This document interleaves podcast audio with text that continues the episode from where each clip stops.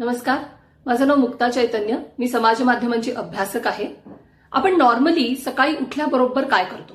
किंवा झोपायच्या आधी काय करतो? किंवा दिवसभर कामं करत असताना आधीमध्ये काय करत असतो?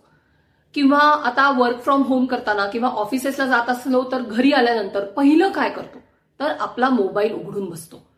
त्याच्यावर आलेल्या पोस्ट कमेंट्स फेसबुकवरती कोणी काय पोस्ट केलेलं आहे? व्हॉट्सअपवरती नवीन कोणाचे काय मेसेजेस आलेले आहेत? काल रात्री केलेल्या पोस्टवरती काय मेसेजेस आलेले आहेत अपडेट्स काय आहेत या सगळ्या गोष्टी आपण तातडीने शोधायला लागतो. ह्या सगळ्यामध्ये आपण आपला किती मानसिक आणि भावनिक वेळ खर्च करतोय याचं गणित कधी बांधलं आहे का? थोडंसं बांधून बघूया. यालाच म्हणतात व्हर्च्युअल सायकोलॉजिकल डिस्टन्सिंग आपण कोरोनाच्या काळात आहोत आणि आपण सतत सोशल डिस्टन्सिंगबद्दल बोलतो आहोत. पण मला असं वाटतं की सोशल डिस्टन्सिंग बरोबरच आत्ता जो काही आपला एकूण स्क्रीन टाइम वाढलेला आहे त्या काळामध्ये आपण आपल्या व्हर्च्युअल सायकोलॉजिकल डिस्टन्सिंगचा पण विचार करायला पाहिजे. म्हणजे काय करायचं? सोशल मीडियावरती किंवा कुठल्याही ऑनलाईन प्लॅटफॉर्मवरती गेल्यानंतर आपल्यावरती प्रचंड माहितीचं बंबार्डिंग होत असतं. सतत माहिती येऊन पोचत असते वेगवेगळ्या पोस्ट वेगवेगळे व्हिडिओज वेगवेगळे फोटो सतत काही ना काहीतरी आपण कन्झ्युम करत असतो. एक साधं उदाहरण देते. आपण हॉटेलमध्ये जातो आणि हॉटेलमध्ये एक मोठं छान मेनू कार्ड असतं. त्याच्यावरचा प्रत्येक पदार्थ आपण ऑर्डर करत नाही.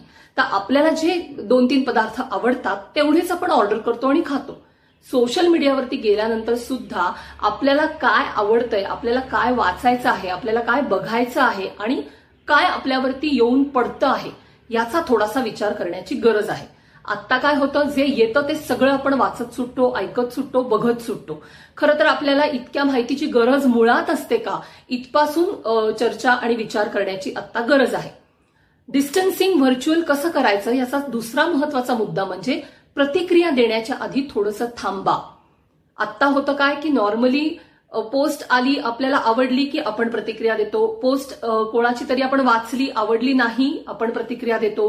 टीका करावीशी वाटली प्रतिक्रिया देतो. आपल्या आयडियालॉजीच्या विरुद्ध काही लिहिलेलं असेल तर आपण प्रतिक्रिया देतो. आपण सतत प्रतिक्रिया देत असतो.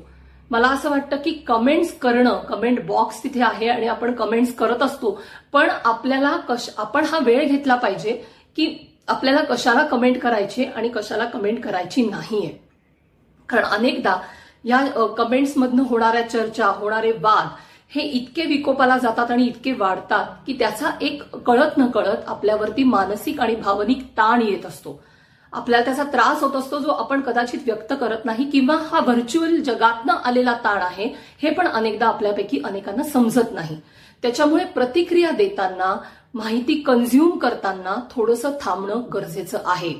आपण आता सोशल मीडियावरती जातो कारण आपल्याला असं वाटतं की ती छान एंटरटेनमेंट आहे.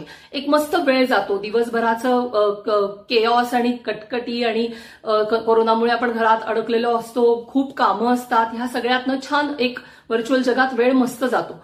पण व्हर्च्युअल जगातला वेळ हा फक्त घड्याळाचा वेळ फिजिकल वेळ असा गृहित न धरता आपण आपली मानसिक आणि भावनिक ऊर्जा किती प्रमाणात खर्च करतो आहोत याचाही विचार केला गेला पाहिजे. कारण ही भावनिक आणि मानसिक ऊर्जा खर्च करताना आपण ती कशासाठी खर्च करतोय कुणावर खर्च करतोय त्याचा आपल्याला काय उपयोग होणार आहे त्याचा आपल्याला त्रास होणार आहे का नाही होणार आहे या सगळ्याचा विचार होणं अतिशय गरजेचं आहे. सोशल मीडियावरती गेलेलं असताना आपण आपले फुटप्रिंट्स तयार करत असतो. हे कोणासाठी तयार करतोय? कशासाठी तयार करतोय? कोणावरती आपण वेळ खर्च केल्यामुळे आपले फुटप्रिंट्स तयार होत आहेत? या सगळ्याचा बारकाईने विचार करणं गरजेचं आहे. कारण व्हर्च्युअल जग हे आता त्या अर्थाने व्हर्च्युअल उरलेलं नाही. आपल्या रिअल जगाचा तो एक मोठा भाग आहे आणि त्या वातावरणाचा तिथले तिथे असणाऱ्या ग्रुप्समधल्या वातावरणाचा आपल्या फ्रेंडलिस्टमध्ये असणाऱ्या लोकांच्या एकूण कमेंट्सचा या सगळ्याचा आपल्यावरती मानसिक आणि भावनिक पातळीवरती परिणाम होतो आहे. त्यामुळे मला असं वाटतं की आपण जर व्हर्च्युअल सायकोलॉजिकल डिस्टन्सिंगचा थोडासा विचार केला आणि सोशल मीडियावर पासून थोडंसं अलिप्त होऊन स्वतःच्या पोस्टकडे इतरांच्या पोस्टकडे एकूणी ह्या जगाकडे बघितलं तर मला असं वाटतं की सोशल मीडियाचा आपण खूप चांगल्या पद्धतीने आणि सकारात्मक वापर करू शकतो. तिथे आपला वेळ जाण्यापेक्षा तो चांगल्या पद्धतीने वेळ जाणं म्हणजे वेळ जाणं आणि चांगला वेळ जाणं ह्याच्यातला जो फरक आहे तो आपण साध्य करू शकतो आणि खऱ्या अर्थाने सोशल मीडियाचा आपल्याला उपयोग होऊ शकतो.